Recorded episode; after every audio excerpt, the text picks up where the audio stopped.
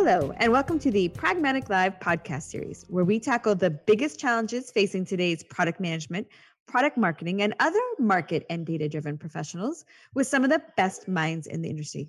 I'm Rebecca Kalogeris, Vice President of Marketing and Product Strategy at Pragmatic Institute, and your host for this episode. Today, I am extremely excited to have on the show Paul Young. Paul has been an instructor here at Pragmatic for over 10 years. Uh, he has also, before that, held several different executive positions in product at some great companies. He is a longtime friend. Uh, he's also my partner in crime for uh, Price is Right, as we have done that together in Austin. So, welcome, Paul. Thank you. I'm excited to be here and looking forward to the discussion. Awesome. All right. So I thought today, Paul, we go a little bit different, right? Instead of talking about a, a deep topic, that we would talk about what products, what brands that we love, uh, and then maybe look a little bit about why we love those. What makes those different? What makes them so excited? How's that sound? That sounds great. I love talking about products I love. That'll, that'll be fun. All right, cool. Let's start. What give me give me a product that when you think about you get all excited about or that you like gush about to random people. Well, I don't know about gush about to random people, but uh, I'll start off with something that is kind of solved a very specific problem for me uh, during COVID. So, you know, as uh, dur- during this, you know, pandemic, like so many of us, you know, we we pick up different hobbies, right? And we start doing different things. And I and I took it upon myself about a year ago uh, when I started staying home more to really amp up my my workouts and my my routine so that I could you know eat healthier, feel better, and so on. And so, uh, unfortunately, the way that I would typically go work out, which would be to go play basketball, uh, got shut down because obviously you know you can't go be in a group setting indoors during COVID. So I had to find ways to work out just by myself. And I built a little, you know, gym in my garage that I go to, you know, pretty much every day now to figure out, you know, what, you know, what, what, what can I do? And I started weightlifting. Um, and I really got into, you know, Olympic lifts and, and, and so on. and one of the things that, uh, that I realized pretty quickly was while that I enjoyed it, uh, there were certain problems with it. You know, I have a what's called a power rack, which is basically like a safety device that you can do your squats and so on in, so that if you were to drop a really heavy weight, you know, it doesn't fall on you. It it gets caught by the by the rack. And so if you're squatting, like like last week, I was able to get my squat up to 400 pounds, which is pretty good for me. Um, you know, you do a set of five of those squats, and you're pretty tired. And so you put it back on the rack, and you have to wait, you know, maybe three minutes, five minutes before you do your next set. And typically, I would uh, set a timer on my phone, on my iPhone, and that's fine.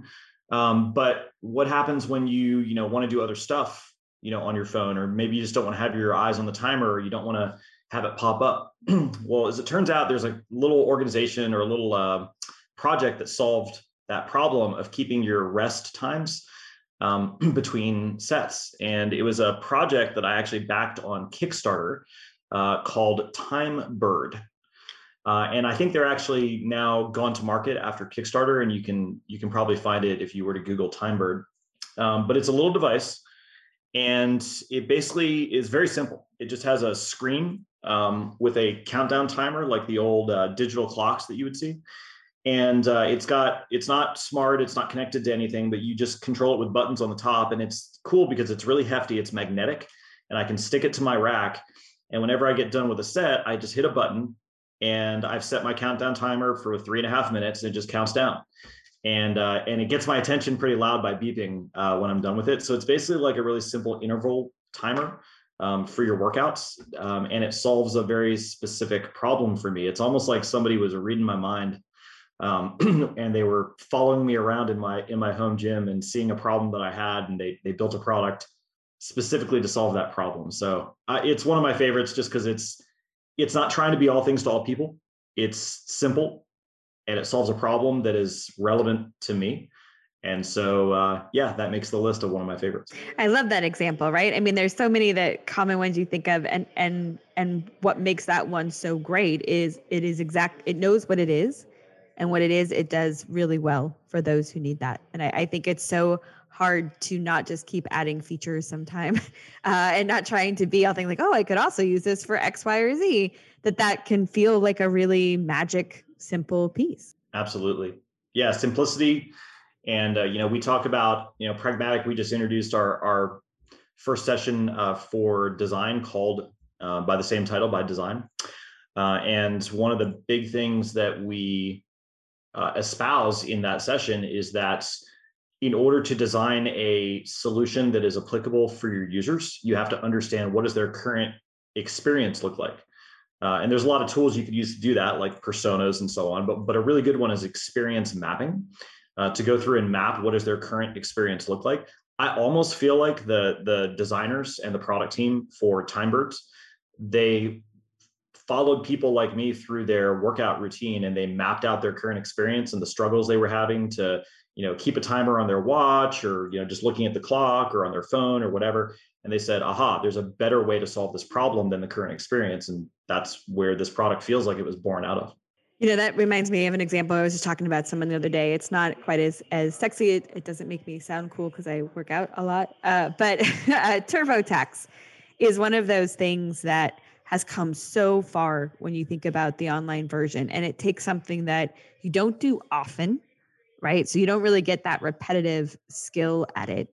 Uh, but that's always been really painful and really broke it down in the way that people think uh, and and made it just really easy for the typical taxpayer to use uh, and, and, i think to your point they did that by really watching how people did their taxes today that's how they started, right? It was sort of like the automated version of your form. And then they really reimagined that instead of, okay, if you've entered the form like this before, forget that. What are you doing before you ever hit the form? What kind of questions are you asking yourself? What kind of information are you providing? And let's really help them at that stage.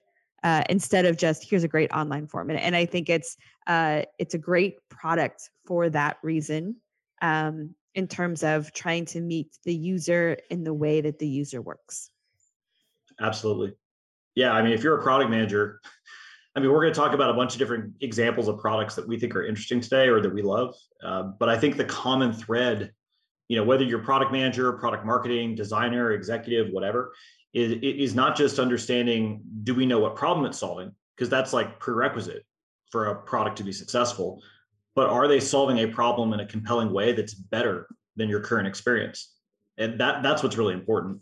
Um, and then, you know, obviously nobody gets to that better state immediately. You, get to that better state through prototyping, trial and error, you know, testing things out and, and so on, going through that MVP or product market fit, same kinds of ideas. And so that that whole process is, of innovation is not magic. It doesn't just happen. Uh, it starts with the product team doing their research, and then it extends all the way through the process of taking those problems through with your designers to do additional research, with your engineering team, with your executive and sales. Like sales is a great example. Like uh, if you've got a sales team, do they go and talk to your buyers about look at all these new features that we've added? Or do they go talk to your buyers about we've detected some problems that people like you have and we've figured out a compelling way to solve those problems. I mean, think about how much more powerful that is. It's a different skill set. Not every salesperson can maybe get there, but it's something that, especially when I think about B2B and enterprise, speaking to the problem is just so critically important. And I, I hope is a skill that product teams are helping their sales teams extend. I mean, I think that's one of the things that's so interesting about problem focus, right? We at, at Pragmatic on the, in the product division have always talked about it being, you know, product's role to identify and solve problems. But really those problems are sort of that that common thread, that DNA that runs through every department and through the whole organization to make it successful. To your point, sales, right? Are you focused on the problems? Are you helping people identify them? Marketing, right? Marketing communications. Do you know what problems you should be talking about? Who has these problems? How are you identifying the most, the most, um, the you know, the best target audience for you? All of that stems from problems. It's almost like this connective tissue or secret language Mm-hmm. And, and what I always find super interesting is how, you know, people come to the the sessions that we lead, you know, here at Pragmatic, and you know, we're this is not like proprietary stuff, right? This idea we should focus on the problem. People say this in lots of different ways. You know, Christensen says it with jobs to be done. You know, there are other ideas around this, but like the, the the notion that we should focus on the problem is something that everyone knows, but not enough practice. Um, because we get it's so easy when you're inside the building talking to engineers and executives and sales and everybody all day long to just get in love with and enamored with your features and technologies. And we see it happening all it happened to me.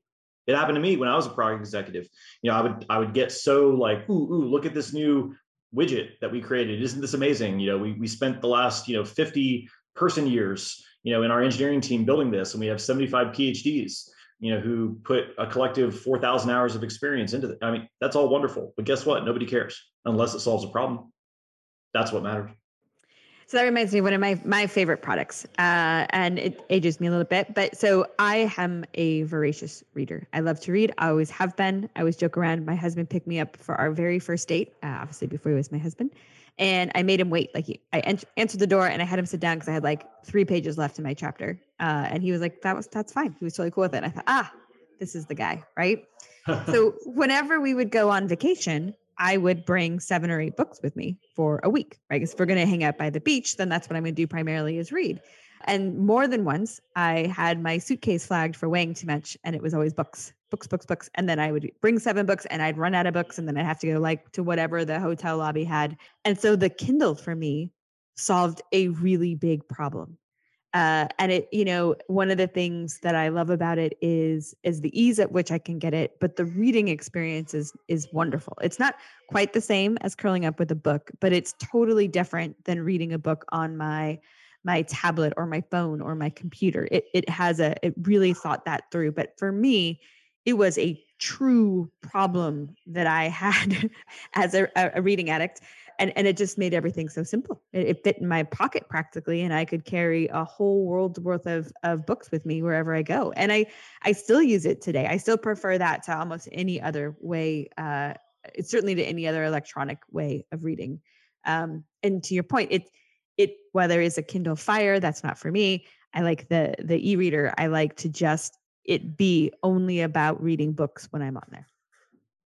You know it's interesting that uh, you know, for me it's very similar with the kindle right? It's a great it's a great product and you know prior to covid when i was traveling all over the place every single week you know you got a lot of time on airplanes if you're an instructor. Uh, so a lot of a lot of opportunities to read. Luckily i like to read and so it's the same thing. I had my kindle um, but eventually I got sick of carrying my Kindle and my iPad. And so I just started using the Kindle app on my iPad. But as you were talking, what I realized is that sometimes the introduction of one product can create a problem that's new that you didn't foresee. Uh, and the problem that it created for me was by using the Kindle app on my iPad, uh, I actually would get distracted by all the other stuff I could do on my. So like I'd find mm-hmm. myself like playing a game or reading a you know going away from my book to you know browse the web or just I, you know I, I actually I will confess now that I, I probably haven't finished. I, I have like seven books on my iPad that I've started but not finished. So I've gotten really good at buying books from Amazon to load up in my Kindle app, but not good at finishing them.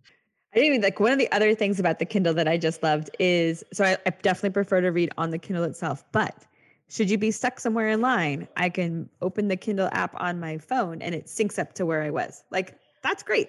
Otherwise, you know, you couldn't do that with a paper book. You have to have it with you. So, yeah, my, my husband bought the Kindle Fire and I thought, yeah, he's never reading a book on that. He's always going to do something else. And he was like, no, I won't. And I'm pretty sure he also has several purchased books on there, of which he's read three or four pages. So, interesting.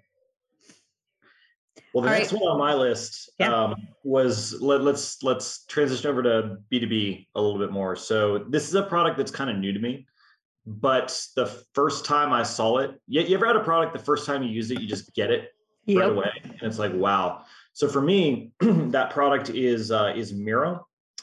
Uh, and there's a competing product called Mural that's the same kind of idea. It's basically like a, what's called an infinite canvas tool. Um, so think of like a whiteboarding tool that you can use collaboratively and online. And uh, it's really neat. Our, our design partners, um, Shannon and, and, and Jim Dibble, uh, Jim Dibble and Shannon McGarity uh, brought it to us when they when they joined us over from uh, from Cooper Professional Education. They introduced it to us. Um, but it's a really nifty tool because the first time I saw this, we had a group of I don't know a dozen people that we're all trying to collaborate and we're doing it during covid so we're all in different places Uh, we've got Zoom up in the background so we can see each other on video, but normally you would just talk or take turns talking, or maybe if you're lucky, you'd have a Google Doc where you're throwing ideas down or whatever. What this allows you to do is, is recreate that experience of being in a room and having a, a, a wall with you know sticky notes on it and being able to like gather the sticky notes. Everyone can work in this at the same time within the app and they can put their own sticky notes on they can move them around. I can put one on and you can edit it or you can move it to a different spot. Uh, you can do shapes and arrows and drawings and just as in terms of like a free form or brainstorming tool as a group within the first five minutes i got it and i was like wow this is like where has that where have you been my whole life? Um, i need i need this in my life. And and so i found all sorts of uses for it since and I continued uh, to see uses for it going forward. So it's, it's one of those products that I, I love because it solve it definitely solves a problem, but I didn't know I needed it until I saw it. And sometimes I think a hallmark of a great product is like you don't realize you have a problem until you see the solution, and then you're like, wow, that that that really just speaks to me. It works to me. It speaks to me at a very deep level. Miro uh, definitely fills that that void for me. Oh, I'm I'm right with you, and, and I think it's a reflection of the way too that we like to think. A ton of people on the the marketing team here uh, really like it as well for that brainstorming, the sort of lack of restrictions. It's great. Um, speaking of B2B apps, I'm going to give you one that I loved, and now I'm not so sure.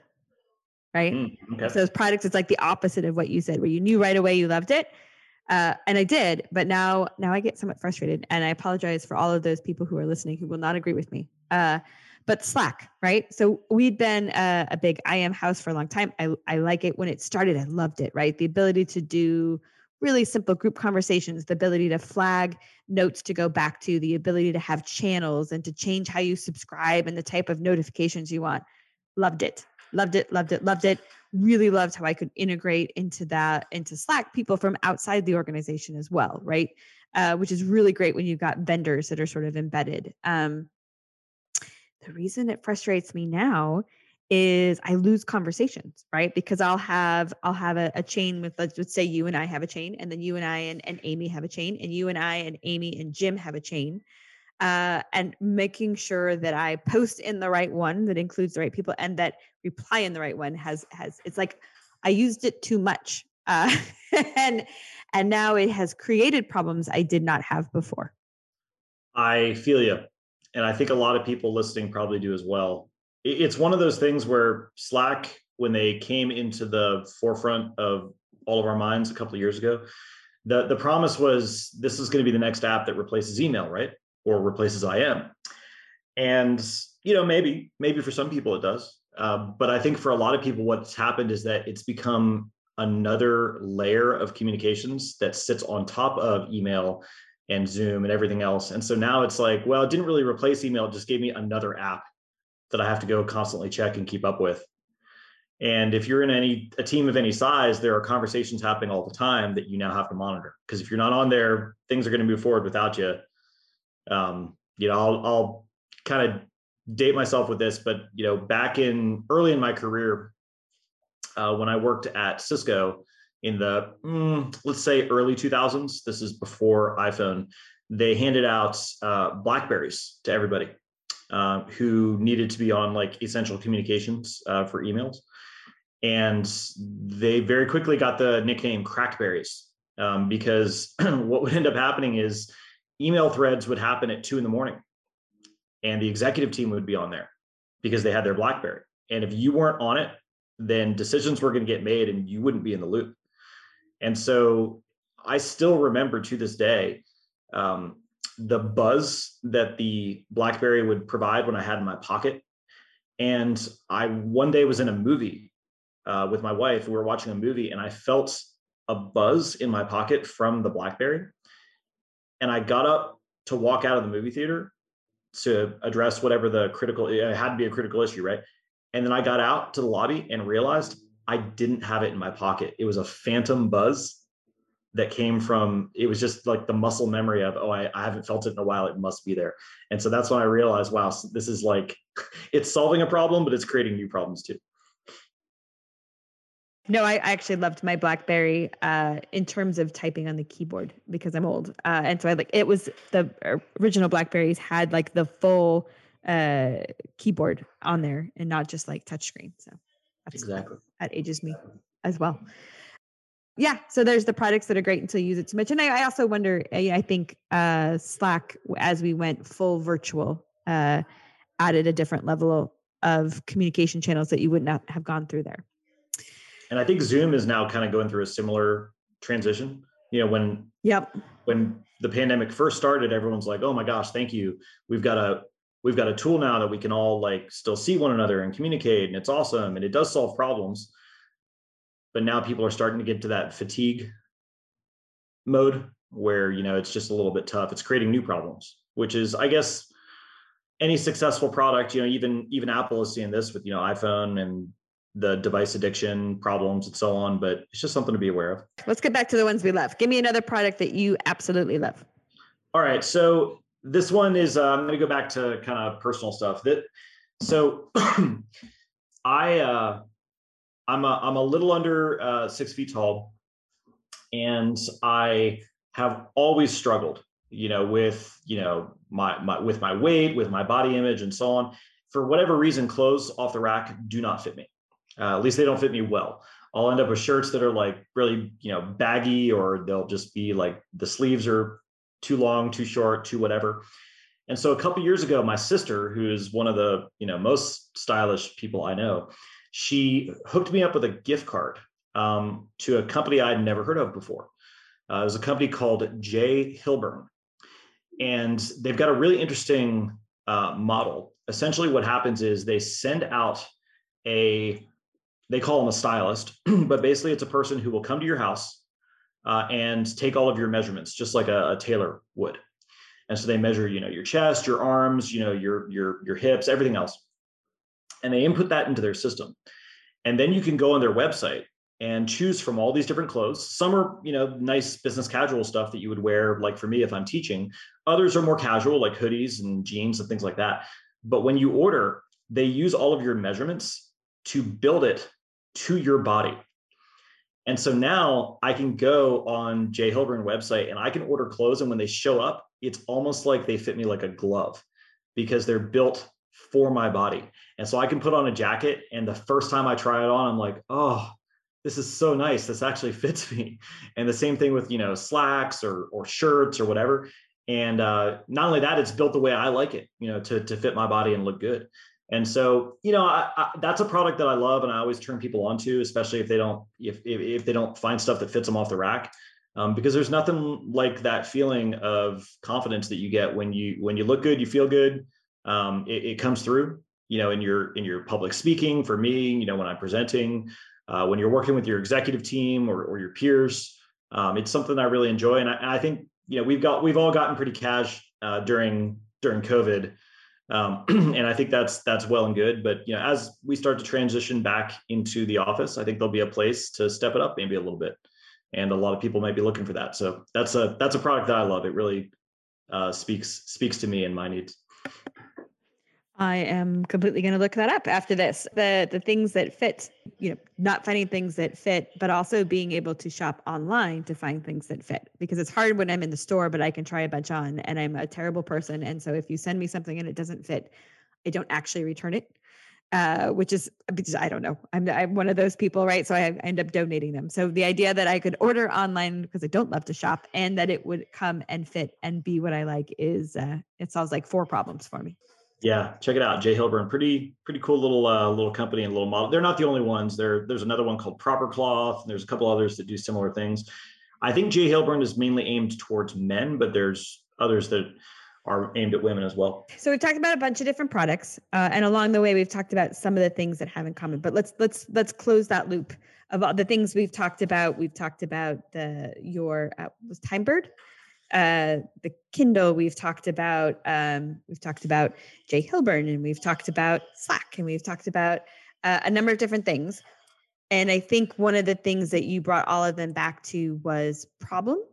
Um, but then you also talked about the the I was gonna I'm gonna go with the elegance of the solution to that problem. Um, what what else do you think those amazing products have in common? What do we need to make sure our products have to make sure that our audience loves those and talks about them in a podcast? That's a great question. You know, what, one of the things that uh, our our design team here at Pragmatic has really been good at, you know, helping me reinforce and, and learn, but also I think for our students as well, is the importance of designing for humans and realizing that your users, they're not, you know, nameless, fameless, faceless people. Uh, they're real life humans. They've got their own concerns. They've got their own backgrounds. They've got other things they're dealing with. You know, your product is not the only thing they care about.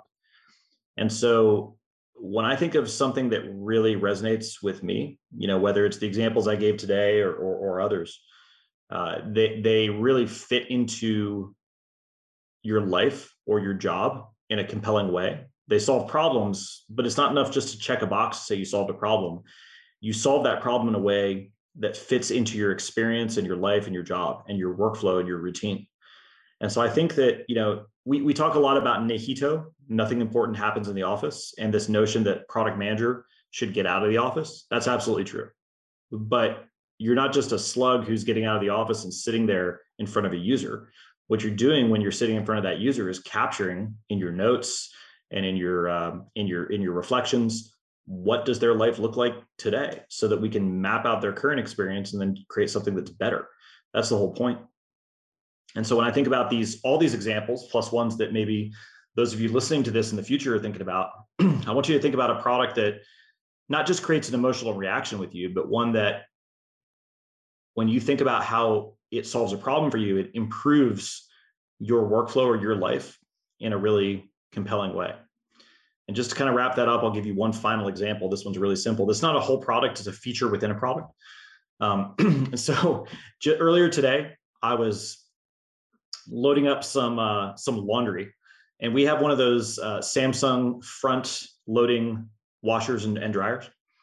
And while those are fine, I mean they're a washer and dryer, right? How exciting can that be? Um, there's a feature in both the washer and the dryer that I found super compelling, at least for me.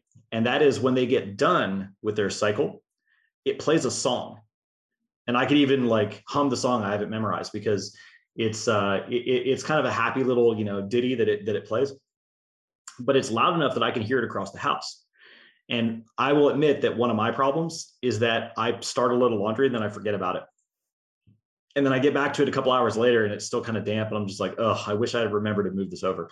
And so somebody realized that people like me forget about laundry that they put in and they uh, they built this thing that that that reflects my workflow of forgetting um, in such a way that it actually uh, notifies me loud enough that I remember it. And I and whenever I hear that song, I'm like, oh, I'm happy the laundry's done. And I go over then I and I and I move it to the next stage, which is something that you know it's it's a feature within a product, but it it really reflects that they did the research to understand me and, and what I need in order to get that that chore done. Well, and, and again, to to to wrap up, right? It it both they understood the problem, but they found an elegant solution. It they wasn't did. the honking siren at you. It was something that you could hear that you would remember a piece. And, and I think that's why it's so important, right? To to to uncover the opportunities in the market that our company is the right one to solve, and then to create solutions that, as you said, embrace the user uh, and provide an experience that that fits within their overall journey anyway. Uh, and that's where I think you get the most innovative solutions, even if they're also the most simple. Absolutely. Well said. All right, Paul, it is always great fun to talk with you. Uh, thank you so much for joining us. Thank you. Look forward to the next time. Awesome. All right. That does it for today's episode. Thanks everyone for listening. And don't forget to join us next week when we tackle another great topic designed to help you elevate your product, your company, and your career.